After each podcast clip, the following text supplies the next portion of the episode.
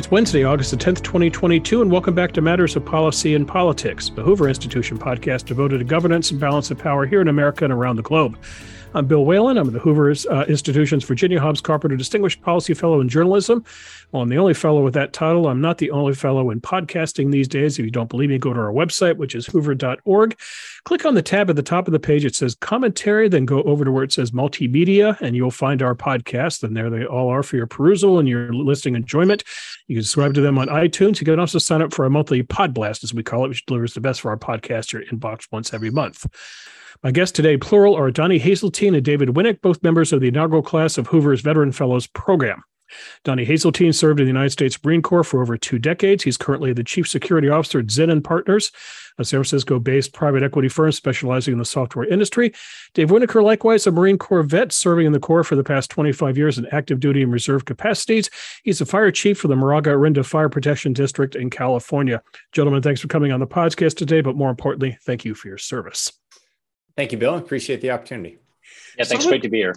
Great. Well, it's great to have you. Let's talk a bit about the Hoover Veterans Fellows Program. This is the first class. I have the great honor of being on the selection committee.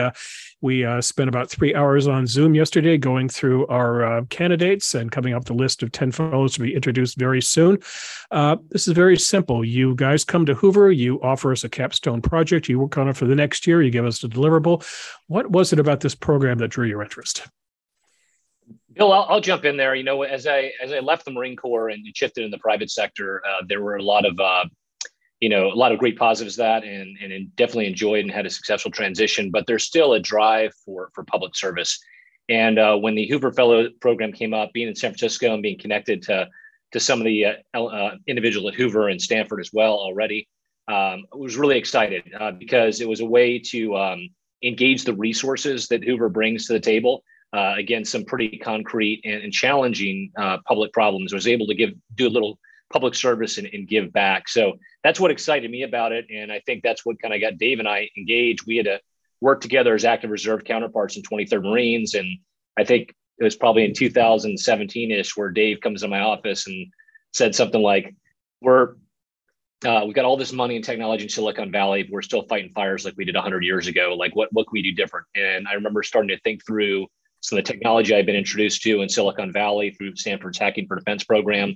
And we just started wargaming different ways that we could kind of change the shift. And then when the Hoover Veteran Fellow Program came up, we chatted again and kind of came at it as a team and said, okay, what's the current state of the fire problem? And what are some ways we can move the ball left to what can you do before the fire starts instead of just identifying and suppressing it? Mm-hmm. Dave? As Donnie alluded to, the Veteran Fellows Program has been just flat out excellent, giving us access to the resources of Hoover and Stanford, giving us the sort of the mandate to be working on this thing. When you show up to a conversation with decision makers and key stakeholders, there's often a question of who are you and why are you in this space? And having the mandate of the Hoover Veteran Fellows Program has made it very easy to explain who we are and why we're in this space. And then being able to leverage those resources in the form of other fellows and academics on campus and the research assistants who are associated with the program, and then all the event staff and the rest of the staff at Hoover have just been fantastic and have really accelerated what, as Donnie mentioned, for us has been a multi-year interest, and in my case, a multi-year career, has been able to accelerate that by giving us the platform that we wouldn't have had in the absence of this program. And your thoughts on your fellow fellows. Tell me what you learned about your fellow classmates. Oh, man, I'll take that. What I learned about my fellow classmates is there's some remarkable human beings floating around out there, and particularly amongst the veteran community. I mean, these are all top shelf, driven, hardworking, successful people with academic credentials and a call to service that manifests itself not only during their time in uniform, but now when you look at the projects that they're working on, there's a social good to all of them. Which I think is helpful to view it through the lens and some of the rigor and discipline that typically veterans bring to the fight. In this case, I think it's very helpful to move some of these ideas forward and help advance some areas where things have been gummed up amidst the gears of bureaucracy for years. Mm-hmm. Donnie? Yeah, no, I agree with Dave. I think, you know, when you walk in a program like this, at a place like Hoover, the first thing that jumps in your mind is like, man, I must have been number 10 out of 10 on this group. There's it just straight out all-stars. And I think that beyond all that, like Dave said, impressive careers in the military, impressive careers out of the military, but just good human beings, I think, is the thing that stands out. And we've had a lot of great conversations. What's interesting is the problems are very, very diverse. So they're attacking a wide range of things. There's not a lot of overlap, but we found a lot of ways where we've been able to support each other. And that's been really exciting to have one of the fellows come and say, having a problem with this, and having us brainstorm together and share resources and networking to kind of try to move the ball forward. But great group, and it's great to be at Hoover and be able to, like Dave said, leverage those resources towards problem sets. Because sometimes in these problems, you feel like you're the one person standing alone trying to figure this out. Being able to reach back and call upon additional support is great. Just like in the Marine Corps, you don't want to be the lone infantryman out there. You want to be able to have all the combined armed support behind you. It's funny you mentioned feeling like you're 10 out of 10. The thing about the Hoover Institution is it's a great institution. It allows you to think. On the other hand, it also is a breeding ground for insecurity. If you wonder about your own credentials, years and years ago when I first joined, I was asked to give a talk about California, and I spoke before a Hoover crowd. And in the front row looking up at me were my former boss, Pete Wilson, the governor of California, and a very smart politician. Sitting next to him was George Schultz, his resume, needless to say, but the first thing he'd tell you was United States Marine Corps. And next to George Schultz was Edward Teller, the creator of the H-bomb. And I looked down and I thought, I'm in trouble. It's funny you say that, Bill. Our very first day on campus, we were walking down the hallway and we bumped into Secretary Rice, who was incredibly gracious and knew what we were there to do and knew about our program specifically, which definitely rocked me back on my heels. And then about 20 feet farther down, we ran into General McMaster, who once again was incredibly gracious and knew all about our project and what we were doing at the program. And I kind of looked at Donnie. I said, we might want to put our hand up and say, give him a chance to have a go back, because my goodness, we are batting above our weight here. Well, they're all gracious people. And I don't know if you had time to spend with Jim Mattis or not, but certainly. Yeah, 4 stars, Marine Corps. He's just a wonderful, welcoming man, too. Final question about the Veterans Fellow Program, and then we'll get to the Capstone Project. Your thoughts on who the ideal candidates for this are, and if you're a veteran out there and this interests you, what qualifications would you recommend for that veteran in terms of applying? What do they need to bring to the table? I think the first thing I would say is, all veterans are going to come in with a public service mindset and experience in the military. And I think that, right, when you look at the candidates, that's almost assumed, right? The real key thing that really sets you apart is, do you have a passion to make a change somewhere in society and to make people's lives better? And I think the way to look at it is like, why is this problem critical? Why am I the person to work on it right now? And then why is now the right time? And I think those are the three questions that really come through when you're trying to evaluate programs like this and applying to them. Mm-hmm. Yeah. And I would just say, for anyone who has the opportunity, absolutely should apply. It's been, I've gotten a great deal from it and give it my highest recommendation. And then we'll just offer just a little bit of advice from what we've learned. You just simply don't have the time to boil the ocean, and taking your project and your proposal focus and necking it down to something with some specificity, within which there's an opportunity for success, because you're just knocking on doors and starting cold on a large problem. There's simply not going to be enough time to convert that. These are thorny problems. These are multi-year solutions. And so carving out a specific subset of a larger problem that is a logical stepping stone or building block to an eventual larger solution is much more appropriate for what's reasonable to attempt to accomplish during the time available. Yeah, and your guys' capstone is a great example of this. I've been studying California and its myriad problems for the better part of 3 decades now, and your project opened my eyes to something I really hadn't thought about with regard to wildfires. Let me read to you what you put down for challenge addressed. Quote, in any given year, the average Californian is unlikely to experience wildfire loss, but currently, or in the very near future, they are likely to experience disruption of the insurance market caused by the increasing number and intensity of wildfires. And then your capstone goal, quote, the development and circulation of a comprehensive solution to wildfire-caused disruptions of the insurance marketplace in the form of 3 distinct but interconnected proposals for government, the insurance industry, and homeowners. This is brilliant, guys. We think about fires in California, and the first thing we think about is is getting the heck out of the way of them. We think about the inconvenience. I'm talking to you from Palo Alto, where in 2020, the wind shifted and just a horrible layer of smoke descended upon this part of the Bay Area, which usually doesn't get hit by smoke. And it was miserable. Actually, I had to leave town. It was so bad. But you're talking about something which we haven't talked about much in California, and that is the insurance gap. So explain a little bit about the insurance disparity in California. Absolutely. And so we have this challenge where in a regulated market that is regulated with the goal of providing fair and unfettered access and give people allow unsophisticated consumers not to be preyed upon by sophisticated providers, and all good intent. And certainly there's a place for regulation here, but regulation has had the effect of disconnecting actions, the risk that those actions create, and the pricing of those risks in a way that has removed the powerful incentive and the powerful signaling that the market can send through pricing to suggest to people when and where they should take actions that reduce the probability of wildfire loss, not only for their parcel, but for their community as a whole. And that has really come to a head over the last several years. As an example, the wildfire losses experienced in 2017 and 2018 wiped out 2 times the combined premium profit generated over the previous 26 years since the 1991 Oakland Hills firestorm. Right. And so the market for years and years was not pricing wildfire risk as part of the equation, because wildfire risk and wildfire loss was not occurring at a level where it impacted the pricing and the premium structure. That has fundamentally changed, because 2017 was a little bit of an anomaly, and we've had wildfires before, obviously, but that the size and scope of the loss was significantly exceeded the previous several years.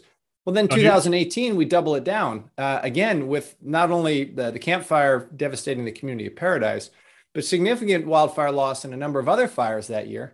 And then in 2020 and 2021, we do it again, at which point, at least for me, I've hit the I believe button that these are not isolated instances. And this is not an anomaly. And I push back a little bit when people say this is the new normal. This is not. This is the old normal. It's just back.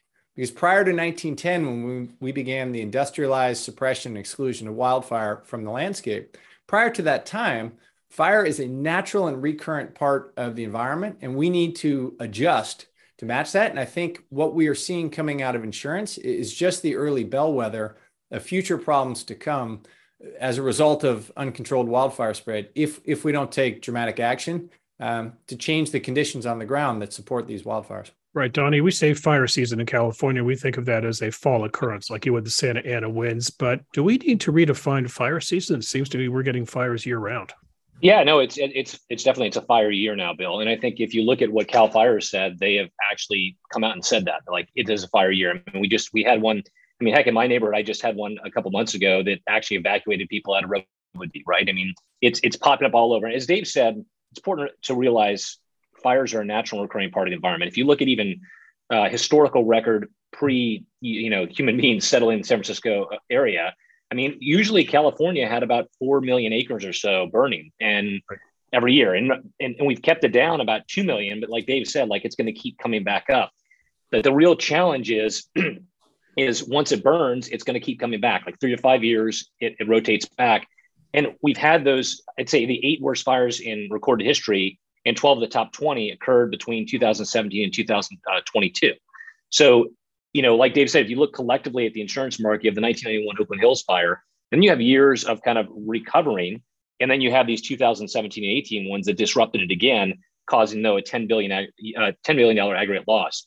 So I think when you step back and look at that, the insurance companies are not necessarily, like Dave said, it's not this case of sophisticated provider, unsophisticated consumer. It's a case of where it's just a business decision, right? We still have to make some degree of a profit. We can't give this away for free. Right. And when they started thinking of how they price risk, the first thing they could do is say, did fire touch your zip code? But that's a very broad brush. It's like a sledgehammer instead of a scalpel. And then you see the California government come back and say, well, we can't have that. That's going to cause a rash of non-renewals. That's going to really hurt homeowners. So they responded by saying, okay, we're going to put a 1-year moratorium if fire touches your zip code. So it's the industry and the government fighting with blunt instruments, which really should be precision risk-based decisions down to the parcel and community level. And I think that's what really got Dave and I thinking is, you know, when you step back, it's like you said, it's very easy to look at the fire problem as something just large and vast. Right. And even if people have experienced it, the smoke or the fire, like it's an abstract problem. So when you think pre-fire, what can we do? And the thought is like, insurance is an annual problem. If we can fix the pricing indicators, we can actually set a series of very clear economic incentives that will get homeowners to take the right steps to reduce the impact of fire. We know how to prevent the fires, but the key thing is can you get people to adopt mitigations that matter in the terms of defensible space and home hardening? Because if you have communities that do that, the fire will still come, but it will not burn down that community. So you got to get here now. We can, if we can price it right, we can actually give better insurance than the FAIR plan, which I'm sure we'll talk about a little later on. Yes. We can give insurance to people. We can protect their homes. And at the end of the day, like their homes don't burn down, right? Yeah, interesting. So some stats from Cal Fire here. So far in 2022, 5,200 wildfires across California affecting approximately 180,000 acres, but only 503 structures damaged or destroyed. If you compare and contrast that to what happens when there's a terrible earthquake in a large urban area, 1994, the Northridge earthquake in Los Angeles, 25,000 homes destroyed or damaged. The Northridge earthquake in 1989, I don't know if you guys were around for that or not, 18,000 houses damaged, over 960 destroyed. So fire cuts a big swath across California, but in terms of homes actually destroyed by it, not so bad. But here's the problem, guys. From 2016 to 2019, I did a little research on this. Insurers in California accumulated losses of $37 billion due to California wildfires. At the same time, premiums paid by homeowners, $32 billion. So there's a $5 billion gap. I've never run a business, but my sense here is that if I'm running a business where I am paying more out in premiums than money I'm getting, my business can't operate. Right. So, and Bill, when they do that, the challenge is you drive people to no option. If I talked with a Hoover fellow not too long ago who said, my neighbor just bought a house in Woodside and now he cannot get home insurance for it. And I think that the one analogy, the earthquake's a great analogy. I think another analogy to look at is where I grew up in Louisiana with flood insurance, right? Flood insurance just became eventually so costly that there was an alternative government plan that came out. And that's what drove everyone to it. When everyone could actually get that plan, it's not great insurance, but it's still insurance. It didn't take away the disincentive to build and develop in these areas, right? And government does some things very, very well, like fire suppression, right? Cal Fire is amazing at their job, but running an insurance program is probably not the best thing. And when you look at like FAIR plan, policies went up, I think in 2020, 20%. And it's continuing to climb because the insurance company in that only has the option. If I can't raise premiums, I can't accurately adjust the risk. The only thing I can do is non-renew or step out and leave the market. And if that's the case, now we're leaving homeowners hanging. So the question is, how do we get homeowners to be a part of the solution and bring the insurance companies back in to basically change that market, the insurance market, to something that's not volatile and failing, to something that's a healthy market? And healthy market conditions can produce positive outcomes. And I think, Bill, just back to your earthquake analogy, in sharp contrast to the losses incurred during Northridge or Loma Prieta, look at Japan, which is incredibly seismically active. It has adopted and enforces stringent building codes.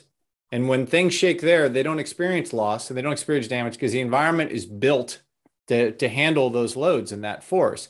And that's really what we're talking about with wildfire. And how do we build the environment? And in this case, it, in some ways, it's a much easier problem to solve because retrofitting or rebuilding a structure to survive a major earthquake is a massive engineering undertaking. Creating defensible space, the reduction of vegetation around a home, that's simply gardening or landscaping, depending on how you look at it. And retrofitting a home, there are a number of very high impact, low cost measures like replacing vents with a finer size mesh, et cetera, that can dramatically reduce a community's exposure. So we're not going to combat fire. Fire is a natural and recurring part, right? This isn't a fight to be won.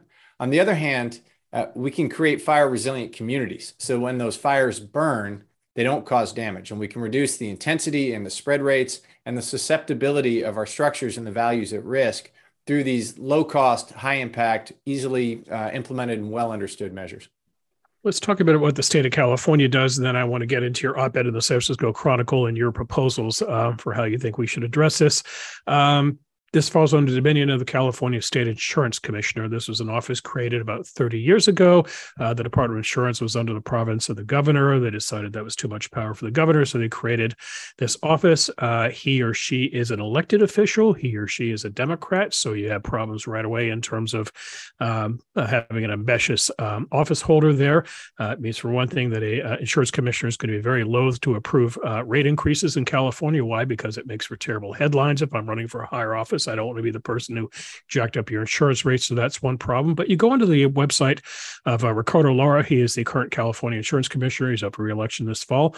You'll find that he has done, among other things, he's launched a program called Safer from Wildfires. This is an insurance framework. He talks a lot about mitigation actions like clearing vegetation, refitting houses with fire-resistant roofs and so forth. He's proposed regulations to incorporate Safer from Wildfires into insurance pricing, as he calls it, wildfire risk scores, which lead to lower rates. This looks good on paper. Is there anything wrong with this? I think it's a great first step. And one of the things that we are driving at with both with the op-ed and with our work as Hoover Veteran Fellows is to create alignment between the insurance industry, the insurance commissioner, the fire service, and the residents who ultimately benefit. Because all four of those groups, when you really break down to first principles, all four of those groups have the same desired outcome. That is a reduction in wildfire loss and all the disruption and the suffering that comes with that.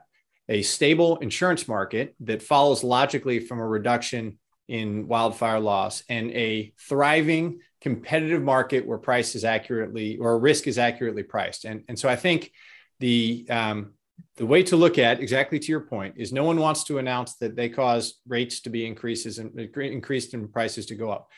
Yet at the same time, nobody wants to have to answer for why residents or communities that have done the right thing are being penalized, because we don't have the mechanism that allows the good work that has been done by some forward-thinking and progressive communities for that work to be ingested, priced, recognized, and then maintained over time. So that your pricing goes up and down in a thriving, functioning market where there is competition. And some of the elements of the Safer from Wildfire framework, as well as IBHS's related wildfire prepared home program, is it lays out a series of steps that are now, once we write them down and once they're quantified, then we can all achieve alignment. We can move away from the current balkanization where different agencies are enforcing to different standards, different insurance carriers are using proprietary systems to evaluate and price risk. When we create alignment through these programs where we all can agree the mitigations that matter, what are the low cost, high impact, science-based measures that will reduce the probability of a home or a community experiencing wildfire loss. When we can achieve alignment there and we can create frameworks that then residents and communities can follow, we reduce the confusion that currently characterizes people's understanding of what they should do. And that confusion is reinforcing the status quo bias, where people sort of throw their hands in the air and say, oh my gosh, it's wildfire, it's a force of nature, it's too much, there's nothing I can do. And as we move forward with alignment between those four groups of stakeholders, we now start setting a pathway where we can mobilize the millions of homes, the millions of residents who live in the wildland urban interface to do the work on their parcel and create resiliency. And I think that is the key, the underlying thing we are driving at is rather than viewing this as this giant unsolvable problem of there's 4 million homes in the WUI and what are we going to do? Mm-hmm. Let's turn that one around and let's say, this is amazing.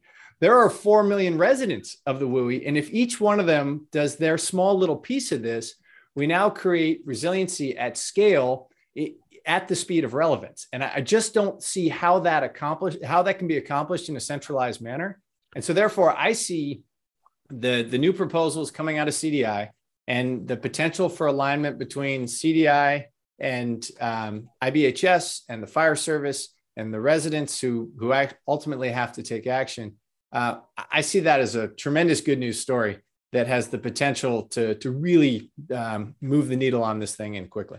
Donnie, do you want to explain what WUI is and how WUI works in California? Because it seems to me what you're going to talk about is people building homes in areas that are prone to natural disasters, in this case, wildfires. But this California, part of California's DNA is its residents love to mix it up with nature. And so they love to build on the coast where you have soil erosion. They like to be out in the wilderness where you could have a fire. But tell us a bit about WUI. Yeah, sure. The WUI is the wildland-urban interface. And simply put, you know, when you think about wildfires, out in the open forest, when those happen, there are certain suppression efforts. But a lot of times, if there's not a risk to individual people or property, a lot of times you kind of just watch and try to manage it a little more carefully at a distance. But when it's right up against homes where a fire starts and a wind change occurs, and now suddenly you're threatening hundreds of people, you're threatening all kinds of homes, now it becomes a much bigger issue. So when you think about that, prevention is always much more effective than suppression in those areas, right? So while, as you point out, Californians and people are going to continue to build in those areas. And in building in those areas, we just need to think about what can you do to prevent it. And this is where it talks about what Dave said about prevention and versus suppression.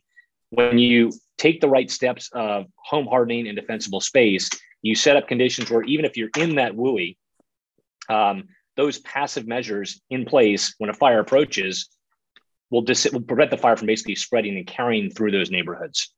Right. So we're getting at here is that California needs less of a reactive strategy, it sounds like. It's like having a good football team that has a killer defense, but its offense doesn't necessarily work very well. And maybe you can back into winning football games by just keeping the team from scoring, but you need to score points yourself. And this is tricky in politics. A few weeks ago, for example, the state got great big headlines because it was announced that we're getting 7 C-130s from the Pentagon. And, you know, Chief, that might come in handy when you're putting out a fire, but that is totally reactive. That's after the fact. That doesn't stop, that doesn't prevent the fire in the first place. Yeah, I would point students to history to the simple fact that air power doesn't win wars. And that's the same. The Strategic Air Survey was crystal clear about that in the Second World War. And 7 more C-130s will be useful at specific times and places. But as Donnie mentioned, creating passive measures in advance of a fire, those will reliably be in place. There are no external factors that require coordination. There are no competition for resources during something like the lightning-caused fire complexes that we saw break out simultaneously in August of 2020. Right. No number of C-130s or firefighters or fire engines will be adequate on those days that weather, fuel, topography come into alignment and we see explosive, unstoppable fire spread.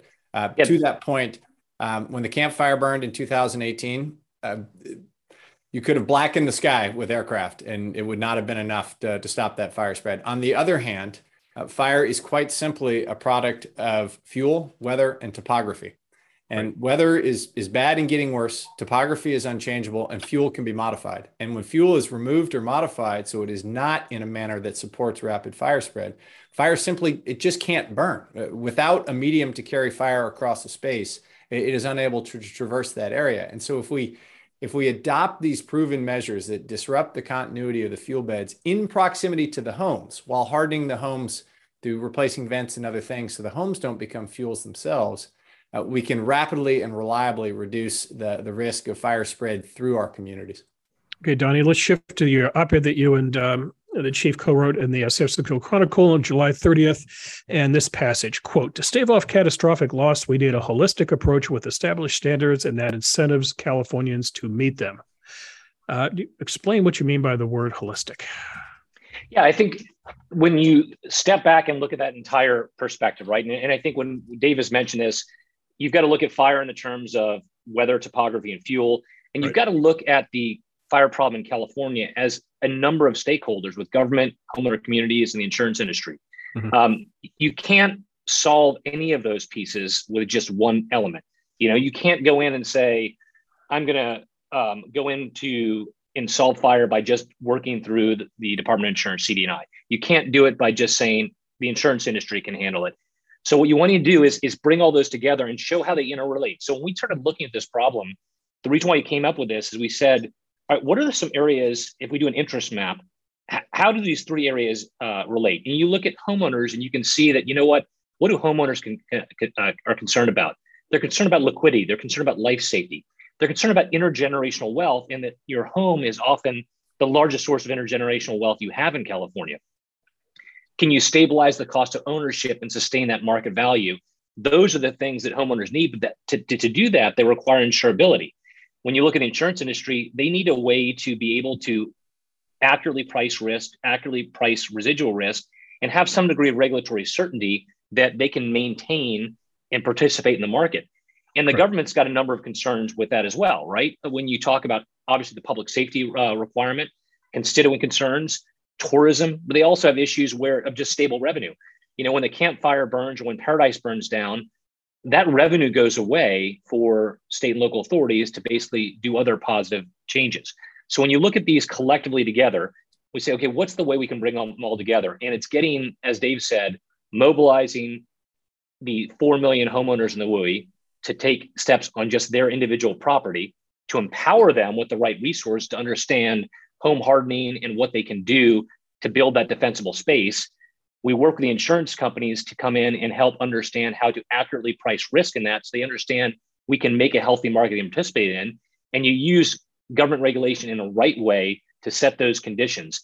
If you build that together, that is a holistic solution where homeowners are incentivized not just to make those initial steps, but to continue ongoing maintenance in the out years because the insurance company is holding them accountable for that. But in doing that, you set these market forces, which basically incentivize adoption of those mitigations that really matter to slowing or redirecting fire. David, it seems to me right now the California model is get insurance if you can, and if you can't get insurance, there's the California FAIR plan. For those not familiar, this makes fire insurance available to homeowners who are considered high risk. What's wrong with FAIR? Where's FAIR falling down?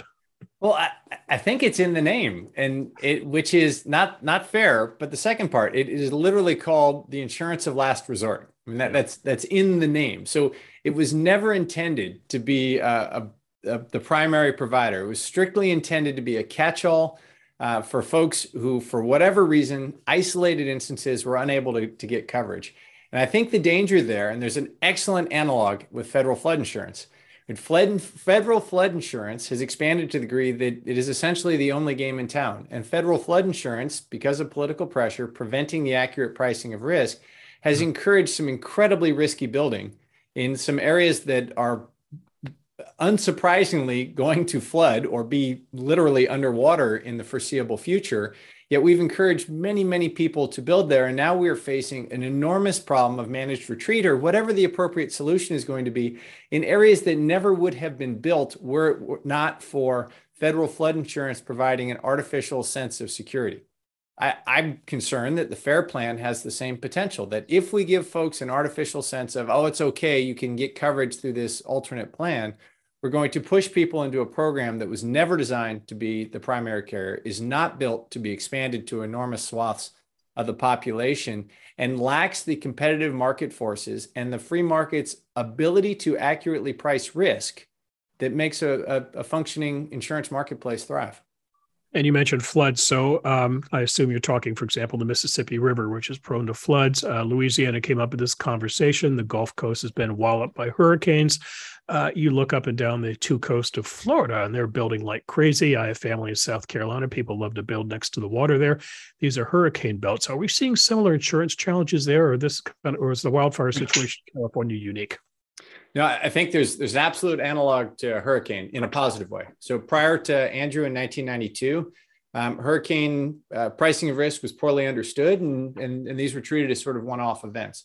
Following Andrew in 92, the insurance industry and regulators, with IBHS and NIST doing the important research to back it up, came to agreement about the mitigations that matter, that prevent roofs from being ripped off of homes and windows being blown in, and all of these other things that can be incorporated into the built environment to reduce hurricane loss.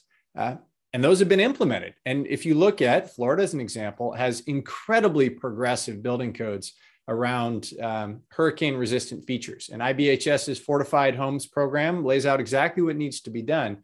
And when homeowners do those things, they see either they become insurable or they see a reduction in premium.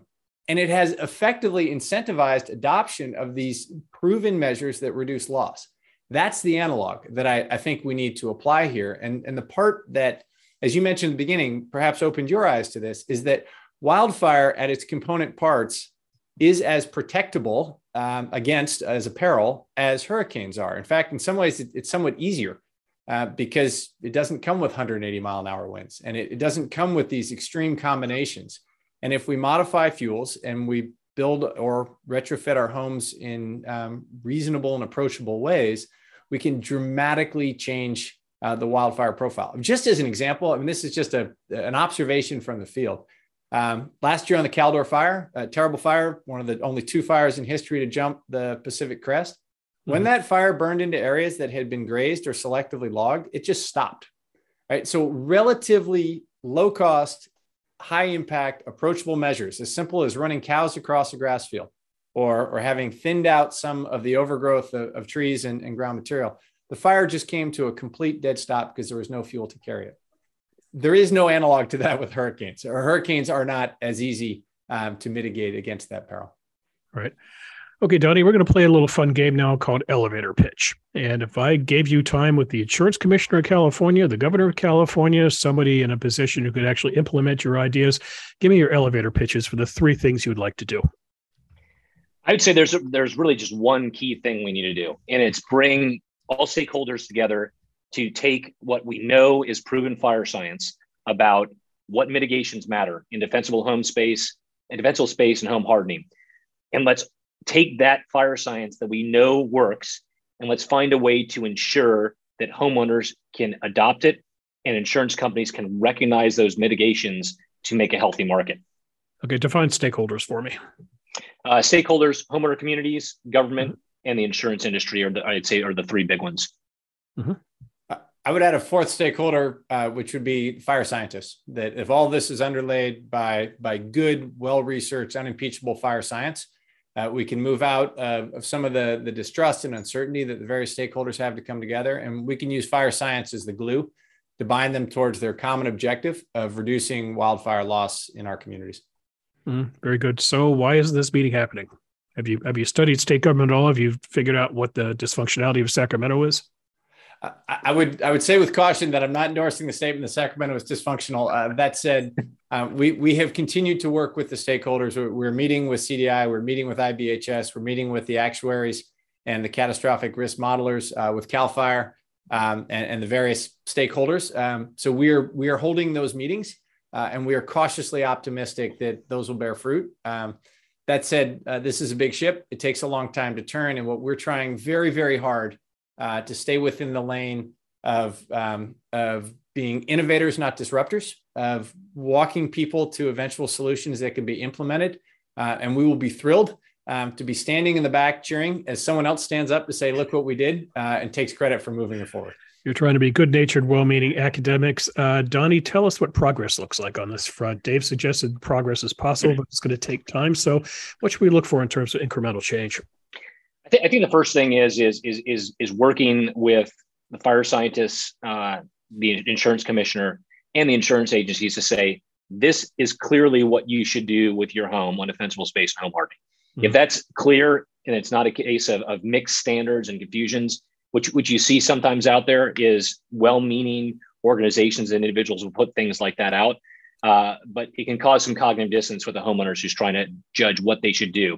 Should I take this mitigation? How much is it going to cost? Should I do this thing? How much is that going to cost? Or maybe I can just hope that fire will continue to be an abstract problem for me. So can we just get those mitigations that matter clearly understood, clearly promulgated? And then once those are out there, help empower homeowners to take those steps, both incentivize and empower. So I think that, what Dave said earlier is spot on. We can look at Sacramento, we can look at government to try to solve this problem. That's probably not the right solution. How do we empower the individual owners with the information they need and incentivize them to take those steps? And I think with that point that they made, like, progress could actually come fairly quickly if we got that market conditions right. Because as Dave said, if 4 million those 4 million homeowners walk out tomorrow and say, I'm going to trim down, remove some of these bushes that are close to the house, make sure 0 to 5 feet, there's nothing flammable, patch these vents with some mesh. If they just take these steps that fire scientists can explain and show work, that would radically change next year's fire season. Radically. It's just to get everyone to understand that empowerment and incentivization, we need those stakeholders to come together in a common focus. In the meantime, Dave, you have insurance companies out there, the aforementioned $5 billion gap between payments and premiums. What's your message to them? Hang in there. We're going to try to change things. Or, in other words, I'm concerned about this. Eventually, insurance companies will make a business decision. That business decision is going to be getting out of the insurance market of California. I agree. And I think we have a little bit of time there just because California is such a big market and is... Right. It figures so heavily. It's worth noting, however, that that's not a sure thing, and that will not continue in perpetuity with year-over-year losses. It's also worth noting that for many years, California was seen as a place where carriers could hedge their risk, their hurricane risk, from the Mid-Atlantic and Florida. And as we become a place that requires a hedge from somewhere else, that will continue to put pressure on the market. My message to the insurance companies is not just wait for this, but is to actively work with us, because as the insurance industry's assessment of risk is balkanized, and as some of that message works its way down to the homeowner and the resident level, that creates confusion, as Donnie referenced. And confusion, if we're talking about doing something different, there's a resistance to change. And one of my standard jokes here in the fire district is, as I stand with a resident looking out over an overgrown yard or oversized roadside, many of them have said, I've lived here since 1970 and I've never had to do that before. And as we look at the lot, I say, I believe you on both counts. And it's something new. And if we all are speaking with the same voice, once we achieve that alignment around the mitigations that matter, if the insurance company or carrier, if the fire district, if the insurance commissioner, if we're all speaking with the same voice towards this desired outcome, it will be much easier to rapidly move towards adoption, to align incentive programs, both market-based and then assistance to residents who are in need of it. The alignment will be much easier to achieve if we were all speaking with the same voice and we've all been able to slap the table in alignment around those core mitigations, that science-based mitigations that matter. Yeah. And Donnie, we're getting into a larger conversation, which is the affordable existence of California. If you drive out of San Francisco and go north on the 101 toward Santa Rosa, years ago, it would have been a pretty empty drive as you head toward one country. But now you notice as you drive up there, it's just kind of wall-to-wall development. And this came back to bite us real badly a couple of years ago with fires. And the first thing I noticed were just all these homes just really close to the wilderness, just in places they shouldn't have been built. So part of this conversation about why do those houses exist? Because people want to live in the Bay Area, but they can't afford a home near San Francisco, so they move out to Santa Rosa to find an affordable house. So there's just a lot of moving parts, it seems, to this conversation. Yeah, no, absolutely. And it's kind of a self-perpetuating problem as well, right? It is, you know, part of the aspect, and I'm certainly not going to get into solving the home cost crisis in the San Francisco area, but, you know, one thing is if you can't get insurance for your home, the only thing you can do is effectively like self-finance and pay cash, because a mortgage company is not going to basically back you if they can't get insurance. So that now causes other impacts to that homeowner's issue. If we're not probably not going to stop people from building the way, it's just like you're not going to stop people from building on the coast in Florida. So what can you do to set the conditions that if you are in that case and a fire starts, you remove the fuel that's around your home on your property so the fire can't carry through that. So I think those are the key steps. Is can we take codes and insurance to one, either encourage people to stop building homes that we know will burn. I mean, that's the real thing. Like fire will burn, there will be fires, but we can actually set a range of mitigations and code enforcement that prevent homes from burning. You know, one example is ember resistance. One of the ways fires actually spread when you're in that is not necessarily the fire runs up to your home and burns through it. Embers get flung and they get caught up in your attic or something like that. And if you look at an infrared picture of a fire, you see the fire blow through a neighborhood and everything's cold behind it. And then hours later, you see little hot spots of those homes that caught fire initially with a small ember and gradually burned to the ground. If you took the actual home hardening steps, that would actually not happen. So fire might blow through your neighborhood, but it's going to blow through your neighborhood and still preserve the property. And that's the key thing. Can you limit those losses in a way that is survivable, both for the homeowners, but also for the insurance market? Okay. Chief? Yeah, we have those standards. R7A has been around and 337 sections of the building code and the residential building code. Those have been in place since 2008. We just don't always require people to build to them. So to Donnie's point, it's not to stop building homes. It's to stop building homes we know will burn. and start building homes that are adapted to this new normal or this old normal, depending on how you look at it. We have that. It's just a matter of the political will and the acceptance of this reality to require people to build them, which generally triggers about a 10 to 15% increase in construction costs. While that is real money, and while the cost of construction is very high, that's a tiny little investment to hedge against the future requirement to rebuild, to move, to suffer that loss. And when we can align these incentives so that there is either reduction or a maintenance of lower insurance premium over years, we encourage adoption. And we've done this before. We require residential sprinklers. That's a relatively recent phenomenon, last 20, 30 years. If you have residential sprinklers, your homeowner's insurance goes down, because one of the major perils of a catastrophic loss, an interior residential fire, distinct from a wildfire, has essentially been eliminated because sprinklered buildings don't burn. So we can take these same examples and we can apply them. It's just for some reason, this one is being treated differently, I think because we've all sort of had our head in the sand, hoping that these wildfire losses were anomalies. And at least for me, I'm past that point. I think it's time we all accept this is here to stay. And the sooner we start adopting these known measures to create resilient communities that are adapted to fire, the sooner we will start the process of moving out of the current crisis. Okay, my fellow fellows, you've completed your mission at the Hoover Institution. You are graduating in our first class. What would you like to do next? Do you want to keep working at the Hoover Institution, and are you already thinking about the next thing? Yeah, I think the answer to the first one is yes. We would love to continue working with the Hoover Institution. It's been a wonderful experience, just the relationships, networking, and the support. And I think even as we finish this, as we continue to work on this problem, I expect we'll still have some great conversations with fellows like you, Bill, and finding ways that we can either leverage resources or work together to make this a better world for Californians to live in. Mm-hmm. Dave? Yeah, absolutely. Like Donnie said, recognizing that we were 9 and 10 out of 10, we'll argue later about who was number 9 and who was number 10, but recognizing that we were at the bottom of the stack, it's just been an amazing experience. And we're eager to continue to be able to leverage the resources of Hoover and Stanford to try to advance this, because it's clearly this isn't going to be done as we complete our time with Hoover, and we're invested in the outcome, as I think we all should be. Donnie Hazeltine, Chief Dave Winnick, I want to thank you for a conversation today, and I'd also like to again thank you for your service to the nation, your time spent with the Hoover Institution, your commitment to making this a better world. You've been listening to Matters of Policy and Politics, a Hoover Institution podcast devoted to governance and balance of power here in America and around the globe. If you've been enjoying this podcast, please don't forget to rate, review, and subscribe to our show. And if you wouldn't mind, please spread the word. Tell your friends about us. The Hoover Institution has Facebook, Instagram, and Twitter feeds. Our Twitter handle is @HooverInst. That's spelled @HooverInst. If you've served in the armed forces and want to learn more about Hoover's Veteran Fellows Program, by all means, go to hoover.org and check out our page detailing these great men and women.